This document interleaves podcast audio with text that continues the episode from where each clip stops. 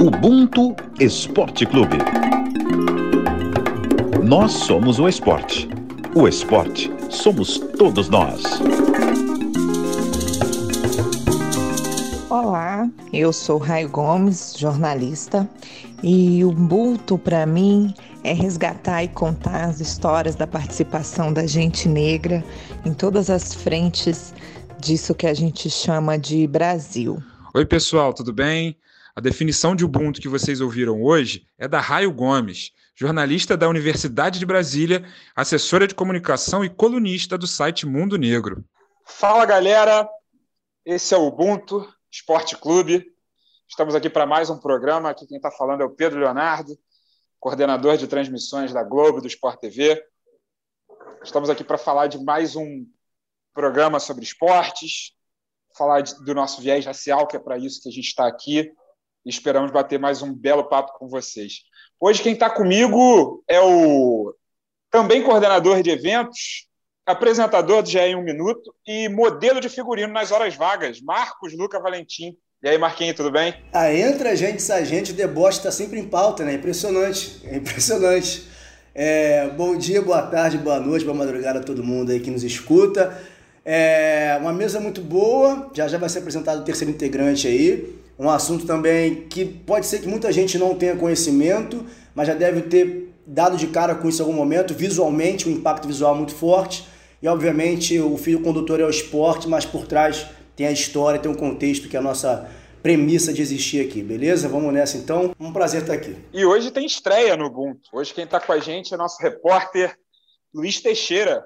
Tudo bom, Luiz? Fala, Pedrinho. Fala, Marcos. Fala todo mundo que acompanha aqui o Ubuntu Esporte Clube. Para ser bem sucinto, direto e rápido, porque o papo vai render. Para mim é uma honra, um orgulho estar aqui ao lado dos meus irmãos, é, saindo de ouvinte para participante. Eu que, quando estava na outra emissora, criei um podcast sobre cultura negra contada pelos negros, inspirado no Ubuntu Esporte Clube. Então, hoje, para mim, é uma honra estar participando daquilo que foi uma referência para mim, segue sendo, e hoje aparecendo aqui como convidado barra participante. Beleza, beleza. Bom, para quem está nos ouvindo, hoje a gente vai falar um pouco de futebol americano. Mas a gente não está aqui para debater o jogo, para dizer quem vai ganhar, quem vai perder, quem é o favorito ou quem não é. A gente vai falar sobre quarterbacks. Para quem já viu o filme sobre futebol americano, viu que volta e meia traduzem quarterback como zagueiro. Não poderia ser uma tradução mais errada, né? Para a gente poder familiarizar quem não conhece, o quarterback, se a gente for comparar com o futebol, seria o camisa 10. É o cerebral do time, é o que ganha mais dinheiro, é o que tem tudo para resolver as jogadas, é o cara que dá o passe para os touchdowns, né? o passe para os pontos. E tem poucos quarterbacks negros na NFL. Eu não sei se estão todos familiarizados com o caso do Colin Kaepernick, que jogava no San Francisco 49ers, era um quarterback em ascensão, já tinha feito um Super Bowl, tinha perdido um Super Bowl, quando ele resolveu se ajoelhar durante o hino nacional em forma de protesto, porque ele dizia que aquilo ali não representava ele, não representava os negros, né, porque os negros eram maltratados diariamente, e por isso ele estava fazendo aquilo. E o resultado disso é que ele foi boicotado. Ele se machuca logo depois, não tem o contrato renovado e desde então está sem time, né? E queria que vocês que acompanham falassem um pouco desse caso. Bom, para a gente começar e já ser muito cirúrgico na, na, questão, quem acompanha futebol americano, a gente pode usar o caso do Colin Kaepernick com uma comparação com um outro jogador que sempre foi muito bem tratado como um prospecto, só que é branco, que é o Tim Tebow. Uh, o Tebow ele é um ano mais velho que o Colin Kaepernick, ele também é um quarterback, e o Tim Tebow, depois de alguns fracassos na liga, ele sempre teve uma nova oportunidade, independente das declarações dele, independente do desempenho dele em campo. Inclusive, na última temporada, durante o training camp agora, ele foi testado em outras posições para ver se ele tinha um espaço, porque ele tinha muito um marketing em volta dele, porque ele aparecia em músicas é, de vários artistas dos Estados Unidos, ele já participou de séries, e ele era um jogador que volta e meia causava uma polêmica, e por conta dessa polêmica, ele sempre estava introduzido no noticiário esportivo e no noticiário de entretenimento. E já no caso do Colin Kaepernick, um quarterback negro que deixou o cabelo crescer no formato de Black Power também como um formato de protesto, não teve outras oportunidades dentro da liga, que é uma liga majoritariamente branca. Ele também teve o azar, entre aspas, é, de se manifestar durante a ascensão do governo Trump, né, quando Donald Trump estava é, prestes a ser eleito como novo presidente dos Estados Unidos, e tudo isso acabou culminando na derrocada do Colin Kaepernick, e a gente sabe que a manutenção do Tim Tebow no cenário é, esportivo norte-americano se deve muito mais à cor da pele dele, também da forma como ele se manifesta, do que envolver talento por si só. E o caso do Colin Kaepernick é apenas um dentre tantos que a gente tem no esporte norte-americano, mas como o nosso papo é direcionado ao futebol americano, é, é algo que é, é mais exposto de uma forma do racismo estrutural, porque, por exemplo, hoje em dia, se você, ouvinte do Ubuntu Esporte Clube, colocar no Google, começar a escrever o nome do Colin Kaepernick, aparece como ativista, não aparece como jogador de futebol americano ou ex-jogador de futebol americano ou algo do tipo. Se você digitar Tim Tebow, vai aparecer jogador de futebol americano, mesmo ele não tendo time, mesmo ele não sendo é, mais um prospecto, mesmo ele não tendo tanto talento quanto ele tinha antes.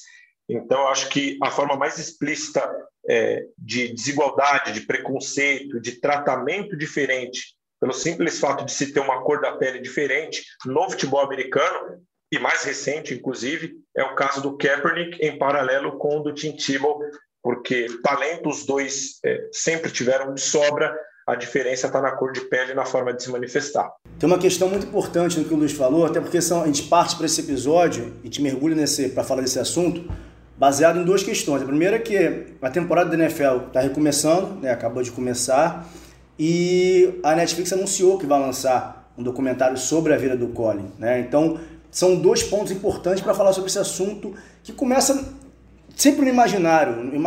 A imagem, a nossa cabeça é habitada por estereótipos racistas. Não tem jeito. Somos sociedades afrodiaspóricas que nos colocam o tempo inteiro nesse lugar. Quando você, o quarterback está associado a o quê? Líder, cérebro, gênio. E são adjetivos que nunca estão atrelados à imagem de um homem negro. O quarterback é sempre, sempre o herói. O herói, o herói é sempre uma pessoa branca. Qualquer narrativa que você tem, é uma pessoa branca. Então, quando você começa a falar sobre isso, você tem duas questões em jogo aí.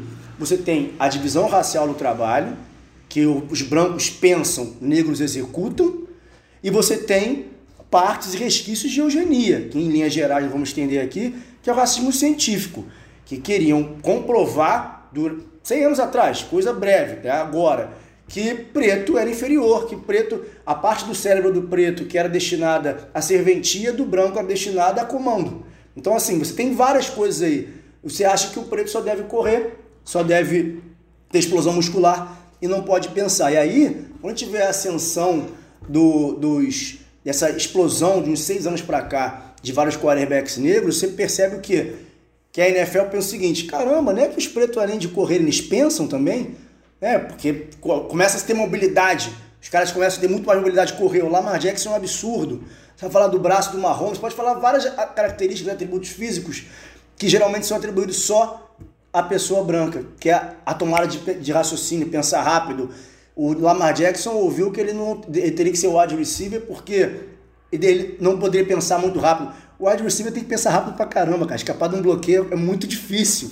É muito difícil. Então, brevemente, assim, a gente teve, por exemplo, não é agora esses caras, a gente está falando aqui do Mahomes, do Lamar Jackson, do Russell Wilson, enfim, é, teve preto na NFL como quarterback lá atrás, em 1923, é, logo no início da, da, da, da liga, o Fritz Pollard foi um titular do Akron Pros, que nem existe mais o Akron Pros, é, e logo depois veio a segregação. É, entre 33 e 46, os Estados Unidos tem a segregação que tira, tem a segregação, em, tira, não pode mais ter atletas negros em nenhuma dessas as três grandes franquias né, de futebol americano, três grandes esportes, americano, basquete e beisebol. E aí você tem, durante muito tempo, só depois de 40 anos, 50 anos, chega o Doug Williams, que aí ele chega para ser o primeiro quarterback draftado na primeira rodada e ele fez quatro passos para touchdown, foi MVP da final entrou no Hall da Fama, se não me engano, isso em 88. Então quando você tem daí para cá um buraco dessas controvérsias, inclusive quarterback branco famoso, Drew Brees, falando que não entendia o porquê do Collins se ajoelhar, que era um desrespeito à bandeira. Aí você vê o LeBron James dar a canela dele e fala: bicho, tu não entendeu que não é por causa da bandeira? Você entende que a NFL é um, é um buraco muito grande de mexer. Né? Justamente porque que vocês falaram, quem rege são pessoas brancas. Esse pequeno histórico que eu falei, que na verdade foi longo pra caramba, é justamente por isso. Porque os outros esportes avançaram. Porque a, a, as pessoas que não entendem muito bem futebol americano podem pensar que é só bruto, que é só porradaria. Não é. Não é mesmo. Eu posso dizer, eu acho que é o mais coletivo que existe. Uma jogada que dura 10 segundos ali, são 11 na linha. Se você não tiver os 11 comprometidos de fazer a jogada dar certo, ela vai dar errado. E o cérebro, o herói, é sempre o cara branco. E aí a gente, a gente não, né? Eu fiz a, a, a comparação para você ver como é que às vezes as pessoas elas não não pensam bem, né? Enquanto uma pessoa assiste o futebol americano e entende que o cérebro ele tem que ser sempre branco, que ele pensa melhor, a gente fez uma comparação com camisa 10 do futebol, né? E aí a gente volta para o maior camisa 10 de todos os tempos, que é um cara preto, que é cerebral, que é genial, enfim.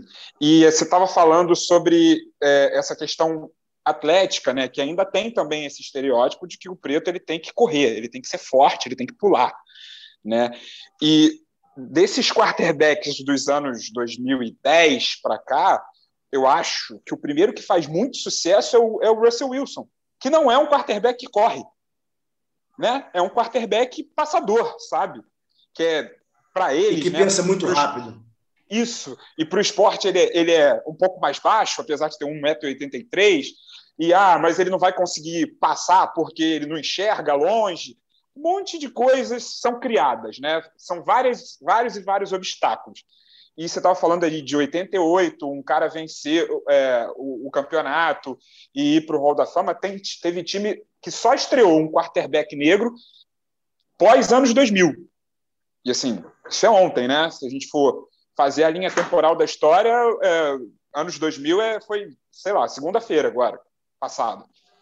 É, mas, se a gente puder olhar as coisas de um copo meio cheio, esse é o segundo ano seguido que 10 times têm quarterbacks negros na estreia da temporada. Né? Não sei se todo mundo acompanha, no futebol americano não tem tanta mudança assim no time titular, né? principalmente na posição do quarterback, mas a temporada é pequena, então às vezes o cara pode se machucar no primeiro jogo da temporada e já fica fora. Então por isso que a gente fala 10 times que tiveram jogadores começando é, o primeiro jogo da temporada. Mas, Marcos, você falou aí de estereótipo, você jogou futebol americano por um tempo, né? Você pode falar um pouquinho mais sobre essa experiência? É, eu, eu joguei barra jogo, né? Porque eu comecei a jogar em 2014 e aí estava fazendo preparação é, para o Campeonato Brasileiro de 2020, começava em abril, veio a pandemia.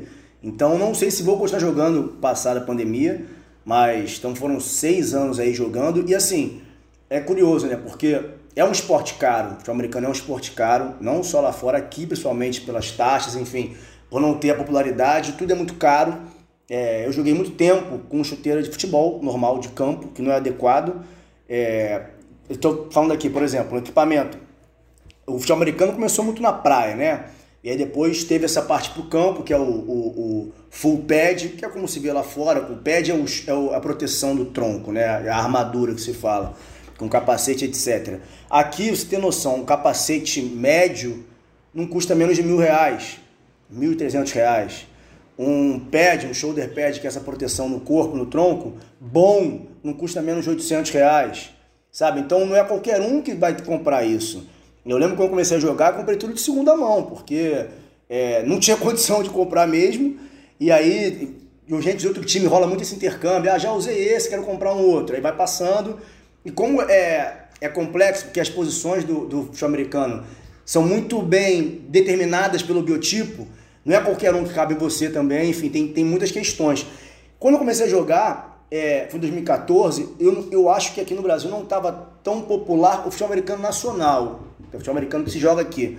E aí passou na televisão, as finais passaram na televisão e tal. Então eu passei a perceber, até para fazer esse programa aqui, eu lembrei que todos os times que eu joguei contra, ou até no meu time, eu só vi um quarterback preto em seis anos jogando uma vez. Eu não lembro de outra vez ter um quarterback preto aqui no Brasil. No Brasil. E esse quarterback preto, ele era americano. Então, assim, ele jogava de quarterback, jogava, que é, como o PL explicou, é o camisa 10 ali a grosso modo, mas jogava de safety, que é uma posição completamente diferente, posição de defesa, que é o último homem da defesa. Se tudo der errado, ele tem que pegar o cara que corre. E jogava de cornerback, que é o cara que marca o wide receiver. O wide receiver é quem recebe espaço. Ou seja, são três posições completamente diferentes. Ele, ele fazia as três porque outra visão. Ele está desde criança vendo isso acontecer. Então, o único quarterback negro que eu vi era o Casey Frost, que é esse americano, jogando aqui. E mais, é, como é um, um, aqui tem o gargalo ainda financeiro, nem as posições que nos Estados Unidos são teoricamente destinadas ao, ao, ao, jogador preto, que é da velocidade da explosão, aqui também não era. Era sempre de brancos. Então quando eu comecei a jogar, pô, finalmente o running back preto.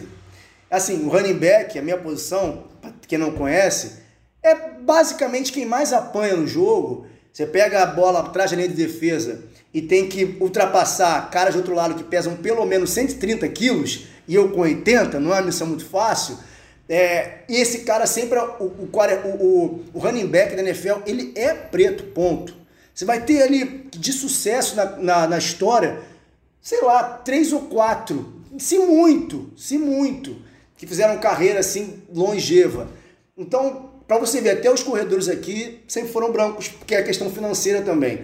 Quarterback branco é um clássico, não tem para onde correr. Porque eles pensam a gente não, né? Não sei se, vocês concordam com isso ou se tem esse conhecimento, mas se a gente for levar lá para fora também, essa questão do material também é excludente, né?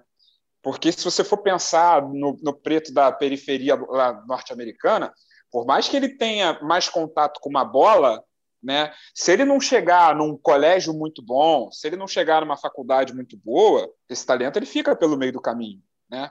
Porque ele não tem a, a condição financeira também de, de se equipar e, e, e, de tentar jogar igual aos outros. E aí ele acaba indo buscar algumas ligas mais periféricas, né? Em outros países, no Canadá, por exemplo, ou em países da, da, da América Latina, ou como o Marquinho disse, eu não sei se, se, se esse amigo dele, esse companheiro dele que ele conheceu, quarterback norte-americano, se ele veio jogar no Brasil é, profissionalmente ou se recebe algum tipo de salário, mas a, acaba acontecendo isso de uma forma mais periférica em busca de um mercado em que ele é, tenha espaço mesmo com todas essas dificuldades, porque há também essa glamuralização de, de um atleta que vem dos Estados Unidos e, e só pelo fato dele vir do país onde o esporte é um fenômeno e é mais popular, ele acaba ganhando um espaço maior umas, ou possibilidades maiores dentro desse cenário. Exatamente, só para se querer te cortar, exatamente. Aqui é, o, o, cenário muda. Assim, quando eu comecei a jogar, acho que quase ninguém era recebia para jogar, né? Eram poucos que recebiam para jogar. Eu nunca recebi para jogar, até porque os que recebem para jogar são é, atletas, tem que ser dedicados exclusivamente para aquilo ali. Você tem que treinar para aquilo ali, você tem que malhar para aquilo ali, comer para aquilo ali, dormir para aquilo ali. E eu sou jornalista, não tenho a menor condição de fazer isso então, 24 horas por dia. Mas é, o, esse, o, o Casey, o Casey Frost, que jogou comigo, que é um, um baita cara, inclusive, ele jogou lá fora, chegou a jogar. Cara, chegou a jogar numa faculdade, assim, chegou a jogar um nível até bom. Só que realmente veio pra cá, ele recebia um, um, um, salário, né? Porque ele era um atleta, ele veio pra cá com a proposta de jogar, que jogou em vários, em vários clubes. Mas são poucos os que jogam. Alguns até conseguem fazer esse intercâmbio de pegar uma liga terciária, de jogar na Ásia, por exemplo, jogar na Europa. Tem um, um colega que foi jogar na França, um americano, mas é, é raro. E aí eu queria falar assim, tipo, provavelmente eu devo ter enfrentado é, algum quarterback preto além do Casey, mas é tão louco que eu não lembro. Eu não lembro. As fotos todas são de caras brancos na minha cabeça. Né? E, e e essa, essa parte que você falou do, das ligas periféricas, da parte financeira, que o Pérez também falou de a pessoa até acabar migrando, ela é muito comum, principalmente aqui, né? Que é obviamente o sonho do cara que começa a jogar aqui, moleque, cada vez mais novo, é jogar na NFL, né? A gente teve o caso do Duzão que foi jogar na NFL, né? Então, assim, brasileiro, recentemente, né? Foi, foi draftado, foi jogar, foi draftado para o, para o, para o camp lá da NFL. Então eu acho que essa discussão, quando a gente transporta para Brasil, ou deixa só lá, quando bota a raça no meio, sempre tem um complicador, porque a raça, o negro é sempre quem está na parte mais pobre. E eu queria trazer rapidamente, jogar para vocês, uma questão que aí vai conversar, vai dialogar com a parte social do, do futebol americano, que é justamente essa ligação com a negritude. Que eu queria falar isso. O O.J. Simpson, que era um running back, inclusive, ele, enfim, quem não conhece a história, ele foi acusado de matar a ex-mulher e o então namorado da ex-mulher. É, foi acusado, mas não foi preso. Na condenação dele no julgamento, ele foi absolvido, embora todas as provas possíveis, menos a luva, estavam contra ele. Ele foi absolvido. E aí, quando começa a ter esse problema do o, o julgamento do Jay, a Time, que é a principal revista, né, se não for a principal, uma das principais do mundo, estampa o Jay mais preto que ele é. Escurece o Jay para mostrar o quê? Ó, ele é muito preto e tá mais próximo possível do mais sinistro, mais macabro que existe. E aí ele vai construir uma ligação, a história que é contada até ele ser absolvido é o que? A polícia é racista. Não em nenhum momento tentam colocar, se o cara é acusado de homicídio, você, uma linha de defesa normal, queria falar que a culpa é de outra pessoa e não dele. Não, foi um terceiro. Nunca foi apontado um outro culpado. Foi só a polícia está sendo racista. Não pode fazer isso, porque tinha tido um protesto muito forte, porque tinham espancado um taxista, o caso do Rodney King em Los Angeles, dois anos antes, e tacaram fogo em Los Angeles. Porque falaram que os policiais foram absolvidos. Tinha imagem do cara sendo espancado, tinha imagem dos policiais espancando os caras, os policiais foram absolvidos. Então havia esse medo. Eu queria falar isso porque vocês vão lembrar que essa questão de estar ligada à negritude e à social, como é visto o negro no esporte, é, ele é pro mal e pro bem, né? Como o Luiz falou, falando do core, da comparação. Né? Eu queria que, eu devolver pro PL, que hoje, hoje é nosso, nossa medula aqui da questão, é, com, o quão pesado é isso, né? Do cara, tipo, hoje tem um quarterback preto, vários quarterbacks pretos. O cara já entra ali com um martelo dobrado de peso, parceiro. Porque se ele fizer uma besteira, ah, é por isso que não dá para botar lá. Você lembra quando o Russell Wilson foi interceptado naquele último lance, de 2013? O que falaram do cara? Então, assim, eu queria deixar para você, Pele, essa bola aí bem amarga para tu bater no peito. Cara, pior que você chegou num ponto que eu já tava querendo falar na sequência, que é exatamente esse, porque eu ia falar do Michael Vick. Michael Vick é um cara que surgiu, assim, excepcional, lançava muito, corria muito, é um quarterback canhoto, que não é muito comum ter quarterbacks canhotos. O cara era um fenômeno, e aí ele foi preso por conta de rinha de cachorro. E se eu não me engano, ele ficou sete anos preso. E ele foi preso assim no auge físico e técnico dele. Ele, inclusive, volta a jogar, voltou a jogar muito bem por uma, duas temporadas, depois caiu. Mas é isso, né? O fato do Michael Vick ter errado faz com que todos os outros quarterback negros não prestem. Porque é aquele negócio. E se o Michael Vick fez, o Russell Wilson vai fazer também, o Lamar Jackson vai fazer também, o Cam Newton vai fazer também. E por aí vai, entendeu? Porque é exatamente isso. Se o cara é bom, ah, agora a gente pode apostar nesse cara. É isso, esse é o formato. É um cara negro que corra e que passe. Ele fez merda. Ih, não dá. Não dá para ficar com ele, entendeu? Então é, é, é, exatamente esse ponto que eu queria chegar. É, é tudo 8 ou 80, né? Não tem um meio termo. Fora também essa questão que o Luiz já falou, eu acho até que ele pode completar, dessa questão das chances, porque o Tim Tebow ele não teve só uma chance, ele jogou em uns cinco times diferentes, como o Luiz falou, mudou de posição, entendeu? E eu lembro da volta do Michael Vick, que se falava muito mais do fato dele ter sido preso do que ele tá dando a volta por cima e voltando a jogar. Porque assim, ele cumpriu lá o que ele tinha que cumprir e ele voltou a jogar muito bem e isso estava o tempo todo junto com ele, entendeu? Diferente de outros atletas brancos que não passam por isso. O, o, o, caso do Michael Vick é muito, é muito simbólico, né? Porque o Michael Vick, agora, se não me engano, ele está com 41, 42 anos de idade. Então, seria a reta final de uma carreira se ele tivesse é, seguido, é, se mantivesse o auge, porque a gente tem, óbvio que o caso mais clássico é o do Tom Brady hoje com com, com uma idade acima dos 40, e essa questão de se vilanizar sempre o personagem negro no esporte, ele é muito é, é, nítido no futebol americano, não só com o quarterback. Eu sei que esse é o, o, nosso foco. Eu só vou contar uma história que envolve um quarterback mais branco com outro jogador negro, que é a questão do Richard Sherman, que, quarterback do Seattle Seahawks, que é o time que eu torço, Monstro. por muitos anos. Monstro. Monstruoso, monstruoso. E ele ficou muito famoso pelo aquele famoso You Mad Bro, quando ele discutiu com o, o Tom Brady numa vitória do Seattle Seahawks no antigo CenturyLink Field contra o, os Patriots.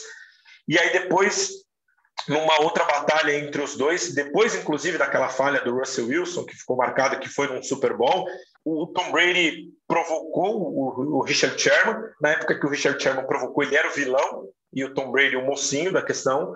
E depois nessa discussão de novo, em que o Tom Brady provoca e o, o Richard Sherman aceita a provocação sem gerar uma nova discussão, o Richard Sherman continua sendo o vilão dessa discussão. É, é, para os tabloides, para os torcedores. Então, é, o negro, independente até da posição, ele sempre é colocado como vilão é, na esfera esportiva ou na esfera social também. É, e só para pegar o gancho do, do, do, Michael Vick, ele é de uma classe é, depois de uma classe de, de quarterbacks que pela primeira vez entram na possibilidade do Hall da Fama. A gente teve uma divulgação recente da, da NFL, em que sete, em que três dos sete quarterbacks é, solicitados para entrar nessa discussão do Hall da Fama são negros.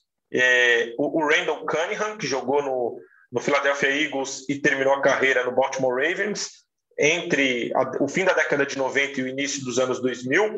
O Donovan McNabb, que jogou também no, no, no Philadelphia Eagles, passou pelo Washington Redskins, que teve toda aquela polêmica da questão do racismo e encerrou é, no Minnesota Vikings, também no, entre o fim dos anos 90 e o início dos anos 2000, e o Steven McNair, que jogou no Titans, mas também jogou no Baltimore Ravens, e também nesse, nessa década, fim de 90 e início dos anos 2000, e assim, é, é, são quarterbacks recentes, estão com 50, 53 anos agora, mas seria inimaginável a gente pegar na década de 70, de 80 ou de 90, com, com os quarterbacks mais famosos, a gente ter numa lista de sete, três quarterbacks negros para entrar no hall da fama é, do principal da principal liga de futebol americano do planeta.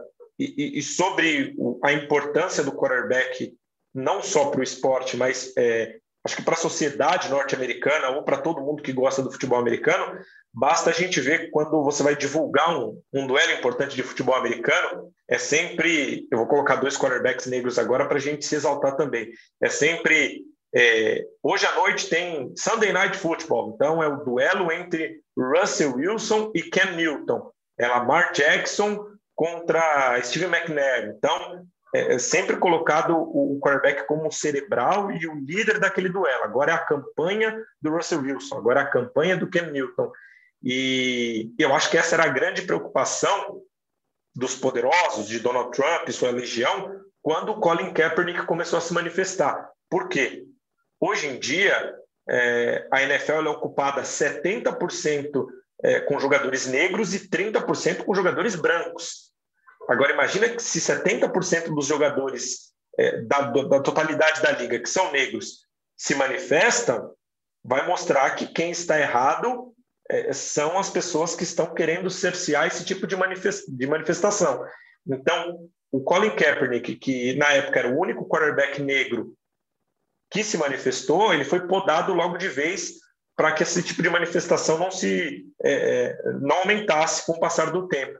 Então, é, é, fica muito claro para a gente, eu acho que também é a nossa missão expandir isso, de que a ideia sempre foi o projeto de silenciar e cercear esse tipo de manifestação para que ele não, não vire algo tão exposto assim e prejudique, entre aspas, quem sempre esteve no poder e quem sempre quis colocar o negro na posição de serviçal, seja no esporte ou na sociedade. E aí, Luiz, indo no que você falou, né? Você tem 70% de jogadores negros e 30% de jogadores brancos, e os quarterbacks negros são menos de 50%, tem alguma coisa muito errada nessa conta. Tem alguma coisa que não fecha. E assim, é, não é possível Não é possível que, que isso seja uma, uma, uma escolha simplesmente esportiva. Porque a, a conta realmente não fecha. Se você tem 70% de jogadores negros e você só tem 10, 12, 13, nem todos titulares, alguma coisa não está fechando. É, inclusive, a gente pode até ouvir agora o Patrick Mahomes falando sobre o que, que é né, ser um quarterback, o que, que representa e o que, que ele representa também enquanto quarterback negro. Eu não sinto nenhuma pressão extra, mas entendo que eu preciso ir lá e ser o melhor Patrick Mahomes que eu puder a cada jogo. Não só por mim, mas pelas pessoas que vão vir depois de mim, para poder mostrar que você pode jogar nesta posição e ter sucesso. Não importa a cor da sua pele. Eu entendo que as pessoas que vieram antes de mim me permitiram estar aqui hoje, jogando nesta posição. Então eu tenho que dar tudo de mim para maximizar esta oportunidade para os que vão vir depois. É, e a gente viu aí o, Mahomes falando, né, justamente de, do que você falou antes, Pele ele está aqui porque outros vieram e ele vai fazer um trabalho, ele tem que entrar ali e fazer o trabalho melhor possível para que possibilite outros, o caminho de outros, pavimente o caminho de outros que estão por vir. O que é extremamente perverso, porque a, a, o negro responde pelo todo só quando ele erra, né? Quando ele acerta, ele não responde pelo todo, né? Porque, ah, essa, essa questão que você trouxe, Pele, do cara, ah não, vamos testar ver se vai dar certo e tal. Ele pode ser o mais confiante possível. O negro é confiante, ele pode ser confiante, mas a confiança nele nunca é depositada. Então não adianta muito, porque ele vai lá, faz um grande trabalho. Ok, faz um grande trabalho. Ele erra, ele compromete todo mundo, porque há essa desumanização de que um responde por todos. Por quê? Porque é mais fácil entender que não há diversidade entre nós, que não há pluralidade entre nós, que aí você fala que ele responde por todos. O PL, ah, o PL falou que não é ofensivo chamar de macaco, logo nenhum negro se ofende se chamar de macaco. E aí você tem a negação pagando pelo todo. Mas se o PL acerta e condena uma coisa de racista, ah, essa é a opinião do PL. Pode ser que o Marcos pense diferente. Então, para o mal, sempre somos botados no mesmo balaio. Para o bem, para o positivo, ah, não, é um pensamento dele, é individual. E aí que eu estou falando, porque quando você tem, é, volta o meu, o meu assunto lá atrás, que eu falei da questão social, que sempre caminha com o esporte. E até vou meter música no meio aqui. Quando você tem em 2014, a gente teve ano, ano retrasado, ano passado, o assassinato do George Floyd. Muito por isso também, muitas discussões foram levantadas na seara esportiva, no âmbito esportivo de ter mais, até na NBA, de ter mais treinadores negros, gestores negros. A NFL também, essa discussão está mais escancarada por causa disso também. A NFL emitiu comunicados e tudo mais. É, você teve o George Floyd. Em 2014, teve um caso gravíssimo de repercussão enorme, não foi tão grande quanto, porque também não, não tinha o advento da internet no, no, molde que é hoje, mas do Eric Garner, em 2014, que foi do I Can't Breathe, que ele fala, não consigo respirar, que ele se tornou um, um, brado, um grito de guerra por, todo, por todos os cantos do globo onde tem a pessoa preta. E o que é curioso, 2014 teve isso.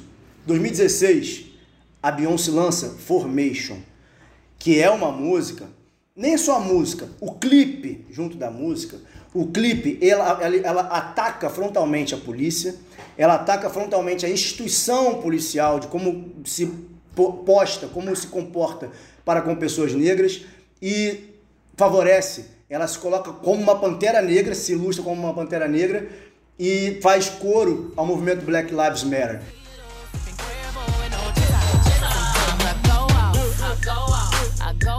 E aí tem até uma paródia na internet, vale a pena se procurarem aí, que é quando os brancos descobriram que a Beyoncé é preta. Que foi, faz esse clipe, é um choque. Nossa, a Beyoncé é preta. Pois é. Em 2016, o que eu quero dizer? Em 2016, ela lança Formation, dois anos após essa, essa onda maiúscula de revolta que foi o assassinato do Eric Garner, ela é convidada para se apresentar no intervalo do Super Bowl várias marcas, vários patrocinadores, várias coisas grandes querem boicotar a Beyoncé. Beyoncé, não é boicotar o, o Belo, é boicotar a Beyoncé.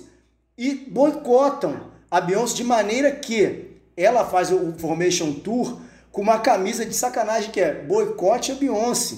O que acontece com a Beyoncé? Depois dessa, dessa crítica que ela faz, que as pessoas descobrem que ela é, que ela é, que ela é preta, é para ver o tamanho do buraco foi a NFL, depois de anos, em 2019, se não me engano, anunciou quais iam ser os astros que iam se apresentar no Super Bowl e lembrou de grandes artistas que já se, já se apresentaram. Grandes artistas. Não botaram o nome da Beyoncé nesses grandes artistas. A Beyoncé se apresentou duas vezes, 2013 e 2016. Ignoraram a Beyoncé. Eu vou falar várias vezes o nome dessa mulher, porque é impossível ignorar essa porra. Ignoraram a Beyoncé. Então, assim, o que eu vou, para resumir, você tem o um lado social de você do Colin, o que ele fez, que hoje outros se ajoelham hoje sem serem demitidos porque se ajoelhou naquele momento. E ele fez aquilo porque outros antes, outros antes deles, antes dele, também se protestaram, manifestaram em outros esportes. E aí você tem a Rolling Stones desse ano elegeu Formation como maior clipe de todos os tempos. Então você pega, junta todos esses fatores. Por que, que o preto, quando faz mal, responde pelo todo, quando faz bem, não? Você pega a NFL boicotando a Beyoncé.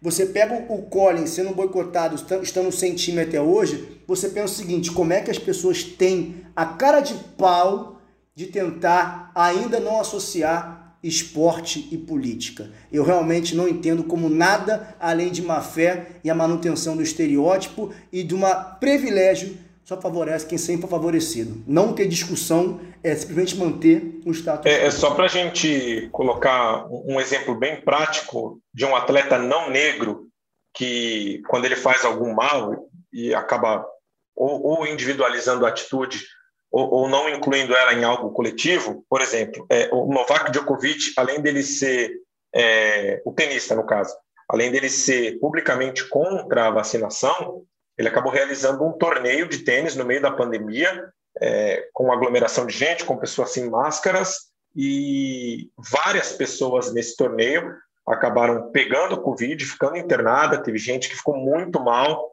e hoje em dia ninguém nem lembra que, que o Djokovic fez isso, segue sendo idolatrado, colocado num pedestal, enfim, por algo que ele fez praticando o esporte dele e, e por declarações fora do esporte. Se a gente é, é, colocar o caso do Colin Kaepernick, por exemplo, ele se ajoelhou por conta de, é, de algo que, estavam, que estava sendo feito de mal para a população é, menos favorecida, para a população negra, e até hoje o Colin Kaepernick paga por defender pessoas que morrem é, pela agressão policial, enquanto um tenista branco, europeu, do alto escalão, que colocou a vida de várias pessoas em risco, é, inclusive a dele e a dos companheiros, de pessoas que, é, que disputavam os abertos com ele. E hoje as pessoas nem lembram que isso aconteceu, e daqui a cinco, seis anos isso também não vai acontecer, as pessoas não vão se lembrar. Então, é mais uma vez, dois pesos e duas medidas, simplesmente é, por centralizar a, a, a, questão de que quando o negro faz mal é, é, o coletivo e quando o negro faz bem é individualizado e o inverso não acontece. Só para reforçar o que vocês já falaram, né, foi o que o Marcos falou. Tipo, num primeiro momento, quando o Colin Kaepernick é o, é o único que se ajoelha, todo mundo usa isso para dizer, ó, tá vendo? Ninguém se sente afetado. É só ele que está ajoelhando. Se só ele que ajoelha, não tem problema, entendeu? E aí, é quando vem é, quando vem o contrário, né? Acho que as pessoas começaram a acordar. O Pete Carroll, que é treinador do Seattle, que é o time do Russell Wilson, até falou no ano passado, se eu não me engano, que quando o Colin foi fazer uns treinos lá, que deveria ter contratado, mas não contratou. Então, eu acho que se deveria, mas não contratou, eu acho que é uma grande balela também. E como o Luiz bem falou agora, vale lembrar que o Colin Kaepernick ele estava lutando por coisas válidas. Não era um protesto ali porque ele queria que aumentassem o salário dele ou porque ele queria uma sala especial no estádio. Não, ele estava protestando por conta da brutalidade policial contra as pessoas pretas, em como que os pretos nos Estados Unidos não são respeitados, são sempre vistos como pessoas abaixo. Assim, é uma coisa muito válida, é um debate muito válido, é uma coisa que acontece, mas foi o que o Marcos falou, as pessoas não conseguem sair dos seus privilégios. Quando elas olham os privilégios dela e veem que podem perder aqueles privilégios, ficar em pé de igualdade, não, peraí. Não pode. E assim, o que acontece com o Kaepernick, porque até então ele não disse que é um jogador aposentado, ele parou de jogar, então continua acontecendo, né? Ele continua sem chances de jogar. A gente pode trazer isso para tudo, para para todas as profissões, para a sociedade inteira, porque é um retrato, entendeu? É, a gente está aqui nesse papo para sempre que vocês, depois de ouvirem isso, eu espero que isso aconteça, na hora que assistirem um jogo de futebol americano, olharem lá e está faltando preto nesse time, está faltando preto naquele. Por que, que será que isso está acontecendo? Entendeu? É, eu acho que os nossos papos aqui no Ubuntu, é, mais do que externar a nossa opinião, é para que todo mundo aprenda um pouco mais ou busque aprender mais coisas. Porque, obviamente, que nós aqui não temos a verdade absoluta de nada. Né? A gente tem uma vivência, a gente tem uma vida, a gente tem várias experiências, mas é aquilo, passem a ouvir e tentar enxergar quando a gente vê determinados estereótipos que são repetidos no, no dia a dia.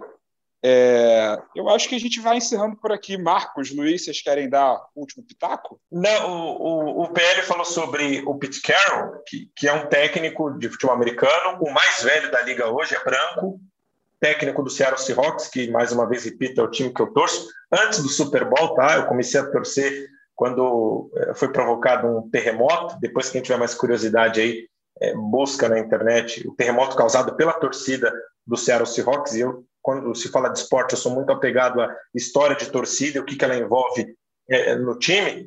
E o Pete Carroll não é um ex-jogador. E, e, geralmente, quando a gente pega grandes esportes de grandes ligas no planeta inteiro, basquete, futebol americano, futebol, vôlei, é, é, geralmente os treinadores brancos eles não precisam passar pelo campo para serem é, notados como treinadores inteligentes e capacitados ao nível de treinar uma equipe de elite. Já com os negros é o contrário. Geralmente a gente vê muitos negros ex-jogadores que assumem o cargo de auxiliar, de técnico, de preparador logo após a aposentadoria.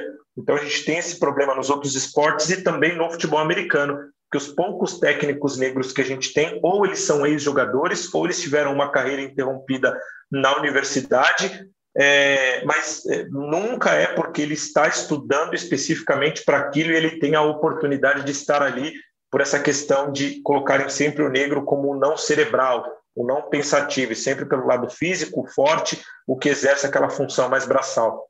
Acho que é isso. Se a gente fizer o exercício de transportar essa tua ideia para cá futebol brasileiro, futebol brasileirão, Procura um técnico preto aí que não tenha sido jogador de futebol e fale miseravelmente. É simples assim. Procura aí. Mesmo você vai procurar, você vai achar agora aqui, de cabeça. Não sei, tem. Técnico preto? Tem. E são os mais agredidos, né? São os mais. Porque não pode pensar, tem isso, né? É, eu só queria acrescentar. E vou além rapidinho, vou além claro. rapidinho só nessa. É, procure um técnico branco hoje na Série A que tenha sido um craque de bola. Pode falar, Renato? Acho que, acho que é só, né? Acho que só, né? Aí o coração vamos, vamos, pensar, vamos pensar em vários no Brasil. Vamos pensar em vários. É, não, não vai ter, não vai ter. É, e, enfim, só para acrescentar o que o PL falou do, do lá atrás, para eu encerrar da minha parte aqui, é esse medo que a estrutura tem do, do poder do, do, do efeito Colin, né, de você isolar a atitude para não coletivizá-la, porque o atleta ele percebe, você vê grandes expoentes aí, Lewis Hamilton, é, Naomi Osaka, é, o próprio LeBron, quando eles conseguem acessar o que está acontecendo, eles se tornam um risco. E eles são grandes bastiões, são grandes símbolos, e ainda assim sofrem sanções. Ainda assim são criticados, sendo quem são. Eles tornam um risco à estrutura. E quando ele se torna um risco, a estrutura não quer que esse cara saiba o que está acontecendo, porque senão ele vai implodir essa estrutura. Então, quando você pega o número que o Luiz trouxe, de 70% de negros dentro da NFL e 30% de brancos, pô, imagina, você, é como olhar na rua, estamos nós três aqui andando na rua, a galera já olha, cara, vai sair alguma coisa dali, vai atravessar a rua, vai estar em desespero, vai estar em desespero. E é isso que acontece quando você vê pessoas negras conscientes de ocupar o espaço, não só por ocupá-lo, que não dá para ser também o presidente da atuação Palmares, ocupar por ocupar, para destruir o que foi construído, mas ocupar com missão. E o que os atletas vão fazer, espero que façam. E para isso, é isso que a gente faz aqui. Essa conversa aqui é importante, porque o conhecimento é libertador. Né? Meus amigos, muito obrigado pelo papo, de verdade. Espero que todo mundo que tenha ouvido tenha gostado. Continua ouvindo o Ubuntu. Muito obrigado e até a próxima. Um abraço.